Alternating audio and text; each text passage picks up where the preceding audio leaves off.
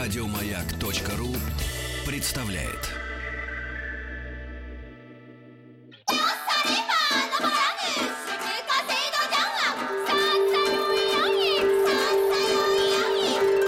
Правильное название Японии – Нипон. Не понял? Я понял. Это Япония. Друзья мои, у нас сегодня четверг, у вас, наверное, тоже. Виктор Петрович Мазурик с нами сегодня. Виктор Петрович, доброе утро. Здравствуйте. Доцент кафедры японской филологии Институт страны Азии и Африки Московского государственного университета, кандидат филологических наук. Виктор Петрович, нам с вами везет на совпадение наших встреч по четвергам и дат каких-то или праздников в Японии. А сегодня у них дата окончания сёгуна. Сёгуната в 1868-м. И они, значит, соответственно, вот это... Пошли дальше. Кстати, есть роман «Последний сёгун», вот, который... Значит, переведен на русский язык даже в нескольких экземплярах. С английского есть перевод какого-то минского издателя, но я советую перевод такого япониста Кручины читать, который сделан очень профессионально. Это автор Сиба Рётаро, замечательный совершенно писатель. Он историк-монголист по образованию, но у него есть цикл исторических романов, который, кстати, Россия и все связанное с ней участвует. Вот, например, эпоха русско-японской войны у него описана очень подробно и так далее. Виктор Петрович, а если уж об этом зашла да. речь, вот в японской памяти, да, угу. у нас как бы о японской войне памяти нет, угу. Потому что после революции было объявлено, что все войны были империалистические, ну, да. и даже ветеранам не платили, так сказать, деньги инвалидам. Угу. Вот, говорят, это вы не за нас сражались, вы, так сказать, да. И как-то постарались это все осудить просто и забыть. Вроде как было, но не с нами. Мы как бы уже коммунисты, вы другие. А вот в японской памяти та война, она вот с чем связана? Вот.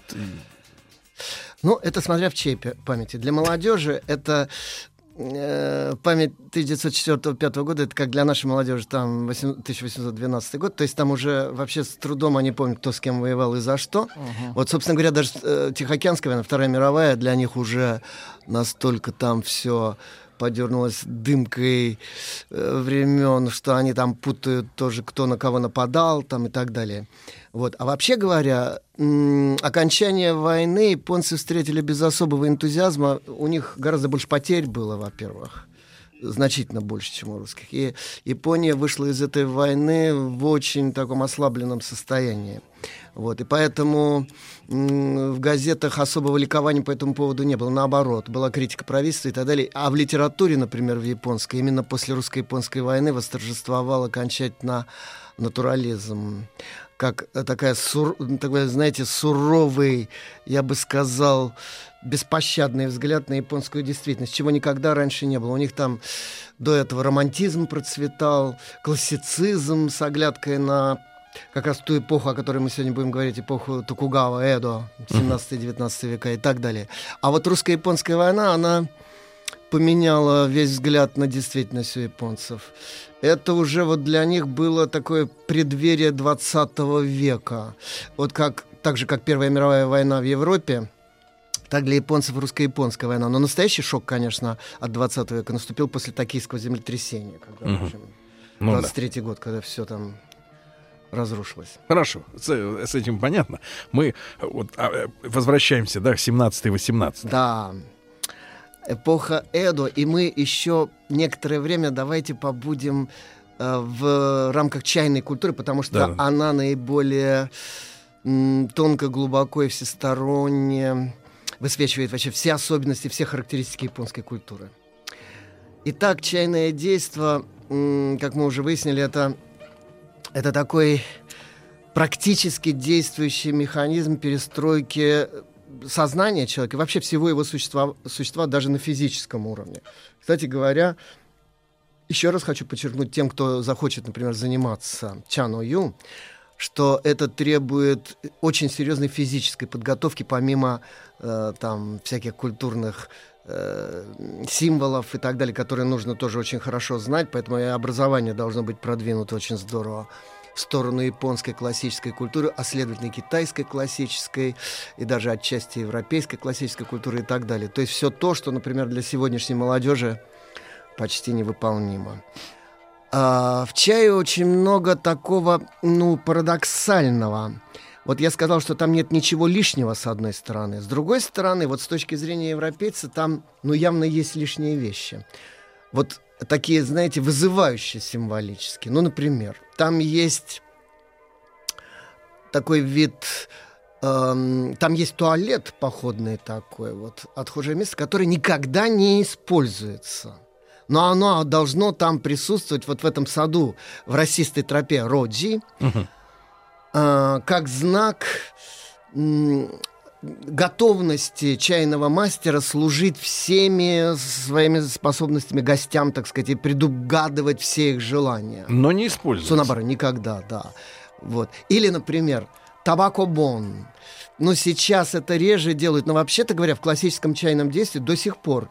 И я проходил тренировку с табакобон. Это такой подносик небольшой, бамбуковый, с гнутой ручкой такой, с трубкой табака раскуренной, с такой горкой пепла, в которой, как на вершине вулкана непогасшего, горят красные угольки древесные. Там лежат несколько этих самых кусочков ароматического вещества, сандалового дерева или еще чего-то, для того, чтобы аромат такой давать.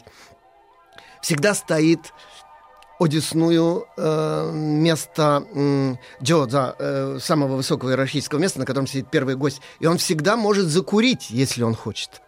Почему? Потому что во второй половине XVI века принесенный табак и табакокурение в основном в виде трубок, не сигар каких-то там и так далее, трубок, то, что привезли португальцы и испанцы, это захватило всю Японию. Флота капитан Головнин, он пишет в своих записках о плене японском, что, по его представлению, курит вообще поголовно все японское население, от мала до велика, начиная чуть ли не с грудных младенцев, и женщины, и старики, и так далее. И обязательно, особенно это зимнее чакай, зимнее чайное собрание, если у вас...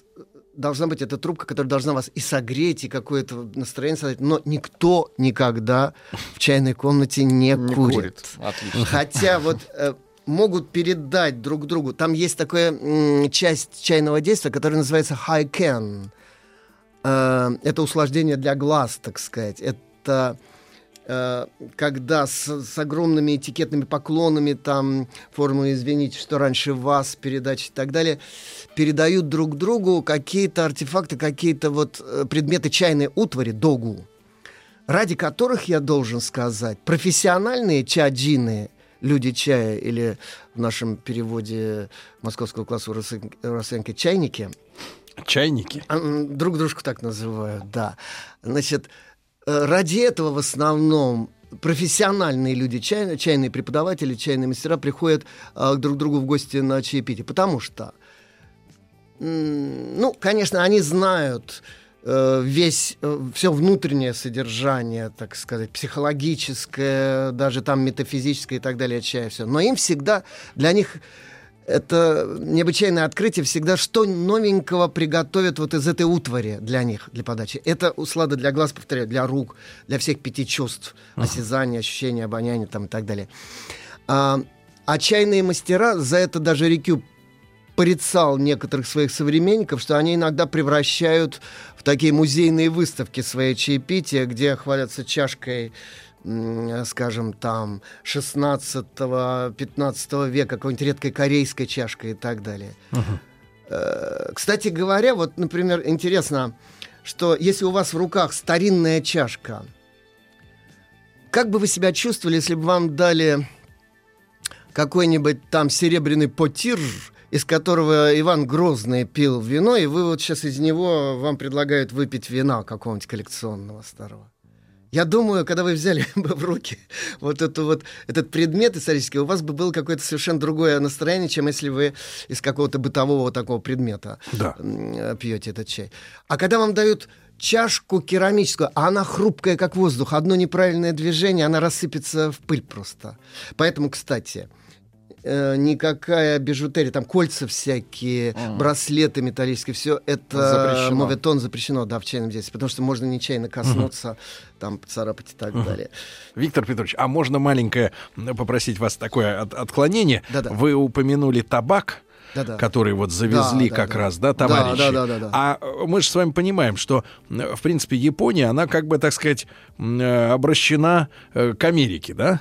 А вообще японские открыватели Америки существуют? Как бы между ними, понятное дело, океан, да, но тем плыть в ту сторону, а этим, соответственно... А этим в эту, как говорится, к Лос-Анджелесу, да, держать курс. Или они не пытались никогда вот доплыть до этого континента? Американского японоведа Дональда Кина, который молодым офицером флота военно-морского в 1945 году прибыл в Японию и там остался практически на всю жизнь. У него и жена японка, и он там на два дома живет, так сказать, у себя в своем университете в Америке. В основном он после войны только в Японии живет. Так вот, он выпустил книжку «Японцы открывают Европу». Но Европу в широком смысле этого слова, европейскую культуру. Там, это долго рассказывает, там даны некоторые такие вот косвенные ответы на ваш вопрос, но я скажу от себя следующее. Вот в отношении Америки там нечего было особенно открывать. Вот. Давайте не будем забывать, что в то время, когда японцы знакомились с европейской культурой, Штаты были весьма заштатной, так сказать, страной. Вот. И поэтому их... Там ничего нового в сравнении с тем, что, скажем, было в Англии, в Германии и так далее, не было и быть не могло. Самые крупные ученые, технологии... Не-не-не, я даже не об этом, а просто как географическое открытие. А вот когда в основном, так сказать, американцы открывали Японию и несли с собой всю свою там культуру и так далее. Вот после визита весьма, в кавычках, дружественного военной эскадры под командованием Мэтью Перри в 1853 году. А дальше уже все покатилось. Единственный был... случай в конце 19-го, в начале 20 века, единственный в японской истории случай эмиграции, более или менее массовой, экономической эмиграции, потому что там голод в это время в Японии был. Это было действительно...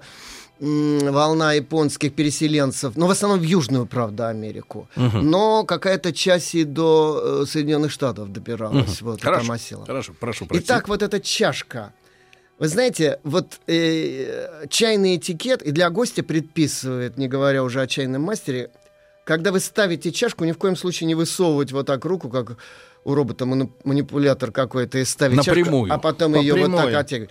Там надо, там все это увязано с очень сложными вещами, с дыханием, например. И тело идет все целиком. Волна движения идет от танденки, наварного поля вот внизу живота. Ну, как во время борьбы, да? Да-да-да. И, кстати, многие движения, они одни и те же. Скажем, вот когда кладется бамбуковый черпачок на котел, вот это движение стрелка из лука. Вот. Мы, дилетанты, можем распознать некоторые движения вчерашнего юбиляра Стивена Сигала. Ну да-да, кстати... Он так ладонь как бы показывал. Вот мой, говорит, аусвайс. Он занимался же ведь и айкидо, насколько мне известно, и многими другими вещами. Ну, знакомые движения. Так вот, понимаете, там надо, скажем, вы чашку когда ставите, идет вниз корпус, не согнутый, а такой абсолютно прямой. А потом, когда вы ставите чашку, там рука не отдергивается от чашки, а она медленно так вместе с корпусом отплывает, так как будто всплывает с дыханием. А почему такие хрупкие сами чашки? Почему они настолько нежные? Ну, это керамика же. Притом керамика очень пористая, с пористой, так сказать, специальной глины, особенно в чашках раку, например, потому что это дает возможность не обжигать руки, когда вы держите очень горячую чашку горячего чая там, и многие там другие вещи. Она может быть очень хрупкой. Вообще керамика со временем приобретает какие-то такие весьма... А если вдруг треснет? Тогда чашка... Тогда чашку склеивают, особенно если это знаменитая историческая чашка, ее склеивают. И, что интересно, вот эти склейки не маскируются, а наоборот выделяются. Они прочерчиваются золотой такой чертой, такой специальной краской. И вот все эти, так сказать, шрамы, как у воина на лице от воина, они украшают исторически. А вот вижу вопрос от Владика. А с человеком что происходит? Который вдруг раз и... Вот, его дальнейшая судьба. Жив ли он? Да, он сможет жить, выйти там из... Это зависит от того, кто, в каких ситуациях, чья чашка там и т.д. и т.п. Тут одним простым сценарием не ответишь. Но я хочу вот подчеркнуть, что чашка, у нее есть свое имя, у нее есть свой футлярчик из кипарисового или сандалового дерева. Со многими там она парчевыми там такими салфетками заворачивается и так далее. И у нее есть биография, написанная вот на этом ларце. Кому она принадлежала, в какие века и так далее. Без вот такого ларца историческая чашка стоит на порядке меньше на аукционах. А, вопрос меркантильный, Виктор Петрович. Да. А сколько может стоить вот историческая чашка? Ну, порядок. Ну, что вы видели? Понимаете, есть чашки, которые не продаются, оцениваются как джаконда. То есть это национальное достояние, да, и они вообще цены не имеют. Есть, известно, я не помню, рассказывал, по-моему, случай, когда одному из своих полководцев успешных, Хидэёси, вместо чашки, о которой тот мечтал и ожидал, что Хидэёси ему подарит, целую область подарил с замком там и так далее. Тот чуть расстроился. Тот чуть сэппуку не совершил. Огорчился. Притом, знаете, тут еще, правда, примешивается, помимо эстетики, этики, там у японцев всегда все слито и смешно, еще политика, потому что тот, у кого такая чашка такого класса, он ранг имеет определенный. Он вхож во внутреннее чаепитие домашнее Хидэёси. А это значит быть членом как бы внутреннего кабинета. То есть он его не допустил. Кабинета, да. То есть, понимаете, это... Потому что все главные дела, политические в том числе, решались именно вот на такого рода чаепитие. Виктор Петрович, а вот личный вопрос. А вы из какой самой старой пили лично? Однажды был такой случай, когда... Это был храм Сеококус, если мне память не изменяет. Где там знакомые, такой старенький дзенский настоятель этого храма. Мы как-то, я не помню даже, как мы с ним подружились, но я часто приходил к нему беседовать там о разных вещах, о королях и капусте. И вот он мне, делал чашку, и однажды он мне подал... Дорогие друзья, чай. Продолжение истории со слова «однажды» сразу после новостей.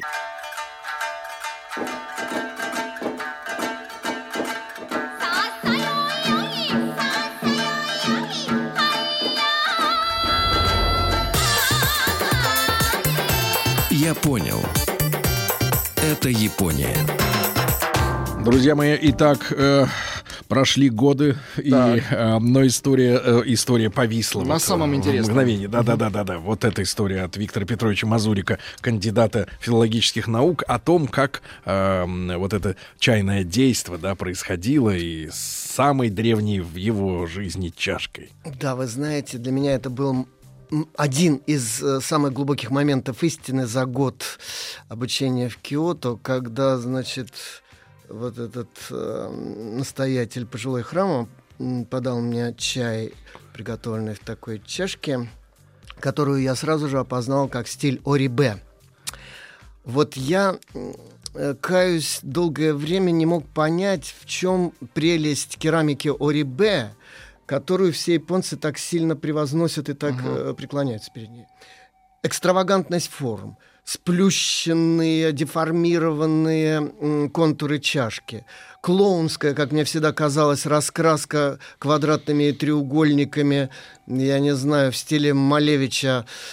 Арлекин какой-то. Да, абсолютно клоунская. Знаете, встык зеленые, коричневые тона какие-то такие и так далее, белые, яркое и прочее. Мне казалось это все, несерьезным. Но я вот что понял. За всей этой экстравагантностью и за всей этой яркостью стоит такой же железный, незыблемый, как гора Сумеру, канон, невидимый, но он ощущается кожей. Я почувствовал это просто... И я понял, почему раньше я это никогда не чувствовал. Я всегда имел дело только с имитациями чашек. Но вот есть вещи, которые сымитировать невозможно. Вот в Третьяковской галерее часто рассказывают гиды, что много раз пытались сделать копию картины Саврасова «Грачи прилетели». Ни разу не получилось. Ни у кого. Такой копии, которую можно было хотя бы какую-то относительную художественную ценность придать, такого не было. Вот Орибе... Вот он знал какой-то секрет, который внешне его трудно зафиксировать на ощупь, глазами, там, всеми физическими птичками. Но это настолько сильно ощущается. И я вдруг понял, почему чашка ставится именно так, вот с таким непонятным для меня, но по канону я это учил, движениями сложными.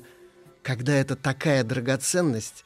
Я понимал, что руки Орибе касались этой чашки. Вы знаете, выясняется, что вот эти движения, они самые удобные, как вообще все в чайном действии. Все глубоко не просто чисто культурно-символично, а функционально. И я вот понял, у меня рука долго-долго-долго так вот отлипала действительно от этой чашки, выпрямлялась, так сказать, корпус. И вообще, я понял еще одну истину тогда. Кейко. Вот нету того, что называется, как в театре классическом, театре Но, театре Кабуки, нету репетиции в том наполнении слова, которое мы туда вкладываем. Кейко буквально это рассмотрение древности. Культуры, которые, традиционные культуры, которые так ретроспективно ориентированы, они все идеалы в прошлом. Но понятно, что в прошлом ничего нельзя повторить один в один. Это понимают люди и этих культур. Они прекрасно понимают, что в одну реку нельзя войти дважды. Они буквально цитируют эту фразу из буддийских сутр. Но это такие культуры бесконечного ренессанса. Это культуры, которые пытаются... Это, конечно, идеализированное прошлое, но это всегда некое переосмысление собственного опыта, своего личного, всего, так сказать, этноса этого близкого себе и вообще, может быть, всего человечества. Вот. Поэтому, может быть, там не было так выраженных яркой эпох Ренессанса, потому что эта культура, повторяю, ежесекундного, ежечасного Ренессанса, круглогодичного и круглосуточного. И вот я это тоже понял, что прошлое, оно... Вот как будто, знаете, как будто ток такой прошел через меня. Вот есть вещи, которые мы понимаем головой, а есть, которые мы понимаем несколько глубже.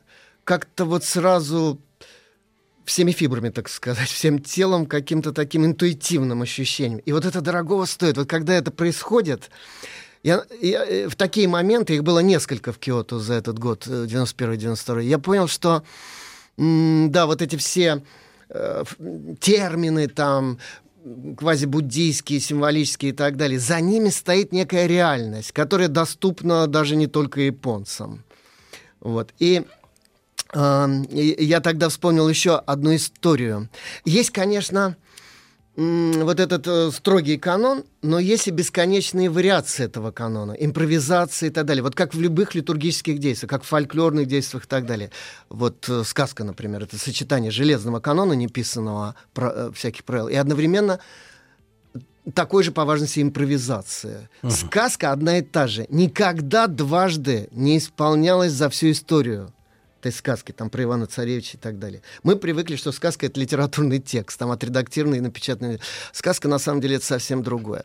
Так вот, иногда бывает, что вот эти внешние детали даже важнее. Расскажу одну историю. Однажды Рикю, великий Рикю, с группой учеников пришел приглашенный к одному из чайных мастеров, и тот так волновался при виде вот этого чайного гения, который в качестве гостя у него присутствовал, что у него тряслись руки, у него без конца падали все эти предметы догу, утвари и так далее. И ученики все так хихикали потихонечку. А потом, когда они вышли, Рикю их отчитал очень сурово. Он сказал: «Вы ничего не понимаете в чайном действии. Разве вы не видели... как этот мастер старался нам услужить и угодить, и как дорого его волнение стоит, и как все его ошибки, какими они были милыми, и как это, как сказали бы сегодня школьники, кавайно». Вот. И ученики пристыженно, так сказать, опустили голову. Вот это говорит об этике. Это не то, что, знаете, такое роботско-механическое служение какому-то там оторванному от людей канону. Тут, кстати, надо вернуться к понятию ваби, которое Рикю особенно глубоко ввел в чай. Что такое ваби? Это отказ от совершенства во имя совершенствования. Люди, и сам Рикю, и люди вокруг него, а потом его, один из людей, считавших себя его учеником, великий Басё, поэт конца 17 века, они говорили так: когда ты добрался до вершины горы, скажем, как альпинист или кто-то там, то ты становишься заложником этой вершины, дальше идти некуда. Но дзенские парадоксальные высказывания говорят: дошел до вершины горы, сделай еще шаг вверх, или дополз до вершины шеста, продвинься еще на метр вверх. Ну хорошо, но физически же это невозможно, правильно? Мы же все-таки живем в мире реальном, да, а не... Так что значит двигаться дальше? Куда можно двигаться с вершины горы? Только вниз. Так вот, ваби — это движение мастера, который оставил вершину горы позади, перерос канон. Он не то чтобы отрицает сознательно его, а он совершенство канона оставил позади, он его забыл. Он его растворил в своем дыхании, в своей вот в процессе реальной жизни. И он движется снова вниз. И я уже, кажется, говорил, человек, переживший очень глубоко сатори, не понимает, что такое сатори, потому что ему не с чем сравнивать, потому что вот этот новый взгляд на мир полностью вытеснил старый. У него нет почвы для сравнения. И он для себя, он такой же точно профан, как был до того, как вот он это испытал. Но вокруг него создается какое-то новое поле. Чтобы пояснить, в нашей культуре параллель приведу. Серафим Саровский очень хорошую формулу, я бы сказал, духовной педагогики и духовного наставничества в русской культуре произнес. Он сказал, он объяснил, что не надо кого-то поучать там чему-то или там куда-то звать вдаль светлую, там, к высотам духовным. Он сказал, стяжи дух мирен, и тысячи спасутся подле тебя. Человек, который достиг вот такого состояния, вокруг него странным образом как бы другая атмосфера, другое биополе какое-то возникает. И люди вокруг него становятся другими, как это было вокруг великих мастеров. Знаете, я вот что... Мне моя профессия очень такая контактная, очень коммуникабельная, позволила общаться с такими людьми, что сейчас даже мне трудно поверить, причем очень близко, что это было. Вот. Я человек не из мира такого благостного, где можно сесть и мемуары писать, но, в принципе, можно было бы очень много интересного сказать. Так вот, я могу, поверьте мне на слово, вот что засвидетельствовать. Вот такая поговорка «С кем поведешься, от того наберешься», или в школьном злодейском фольклоре она звучит как «С тем и наберешься». Угу. Вот. Она, в ней есть большая сермяжная правда. Вот когда ты даже молча посидишь с человеком, очень крупным профессионалом в какой-то области, вот сенсей, что называется, в какой-то области, вдруг выясняется, причем я это фиксировал много раз, и это правило, это не просто случайность, что ты становишься немножко другим. Не в смысле то, как ты себя оцениваешь, а вдруг у тебя получаются те вещи, которые раньше не получались, даже на физическом уровне. У тебя как-то руки по-другому действовать начинают. И, в общем, одним словом, только при этом ты и замечаешь, и вспоминаешь, а как же, оказывается, вот было какое-то воздействие. Наука еще пока очень мало знает о человеке. Вот. Или, например, еще приведу пример из чайного странного этикета. Был такой экстравагантный, такой чайный юродивый Хатикан. Он был бедняком. Многие чайные мастера были из дворянского, самурайского сословия и пользовались всеми привилегиями элиты там, и так далее. Как, в частности, и Рикю, между прочим, личный чайный мастер Нобунаги, Хидэёси, потом во времена даже Токугава Иясу он захватил. Ну, Токугава еще тогда не пришел к власти. Рикю покончил с собой, по легенде, в конце XVI века. Так вот, Хатикан был бедняком, и он делал чай для бедняков на улице. У него не было никаких догу, у него был только котел. Он в этом котле одновременно и кушанье готовил, там и рис варил, и чай, воду для чая кипятил. И у него... А зачем дважды? И у него пригорали всегда, как это всегда бывает, пригорали рисинки к дну котла, и потом, когда он туда воду, значит, запускал, кипятил, то вода приобретала такой немножечко рисовый привкус жареного риса. Гэммай-ча – это сейчас один из самых любимых японцами вид чая, зеленого чая, в который вот с этим привкусом риса. И даже там эти рисинки жареные. Вы пакетики такого чая можете где угодно сегодня в Японии приобрести. Это вот традиция Хатикана. И еще. Хатикан придумал однажды такую вещь. Когда к нему шел известный чайный мастер, чуть ли не сам Рикю с учениками, а это где-то было посреди улицы. Да, у него не было чайного домика, у него был просто большой красный зонтик такой из промасленной бумаги, которые вот единственной крышей от дождя и от солнца было. И под ним всегда сидели. Сейчас этот зонтик во время чайных действий чакаев на пленэре используется везде. Это классика. Так вот, когда шли эти гости, вип-гости к нему, они шли через какую-то канаву, а это ж, ну, обычная там городская площадь улицы. И они... Там под ними подломились какие-то мозги, они бухнулись в эту канаву с грязью, там все, и все там, значит, искупались. Шок был страшный. Хатикан, поклонившись, страшно извинился и сказал: «Извольте, фуро уже подготовлено». А там уже, так сказать, стояли эти все бочки с нагретой водой там, и гости приняли ванну. горячую ванну в жаркий летний день. Вот вспотели-то. И после этого... А это, кстати, знаете, горячая ванна фуро в жаркий летний день — это единственное спасение в эпоху докондиционерного. От жары. Когда они вышли после этого и стали пить чай, они вдруг почувствовали, что вкус у чая был совсем-совсем другой. А потом кто-то признался, кто-то там инсайдерскую информацию выписал, что Хатикан подстроил это все. И с тех пор возникла еще традиция, одна из традиций...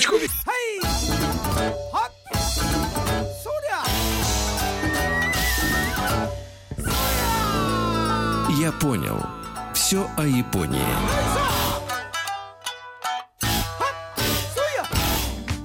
Виктор Петрович Мазурик с нами вновь. Сегодня у нас четверг. Кандидат филологических наук и доцент кафедры японской филологии Института стран Азии и Африки Московского государственного университета. Итак, шли товарищи пить чай, подломились мостки, упали в грязь и оттуда сразу в бочку. С кипятком. В общем, да. А какая у них температура, кстати, в этих бочках? Она нереально высокая. Вот для европейца это, конечно, почти смерть.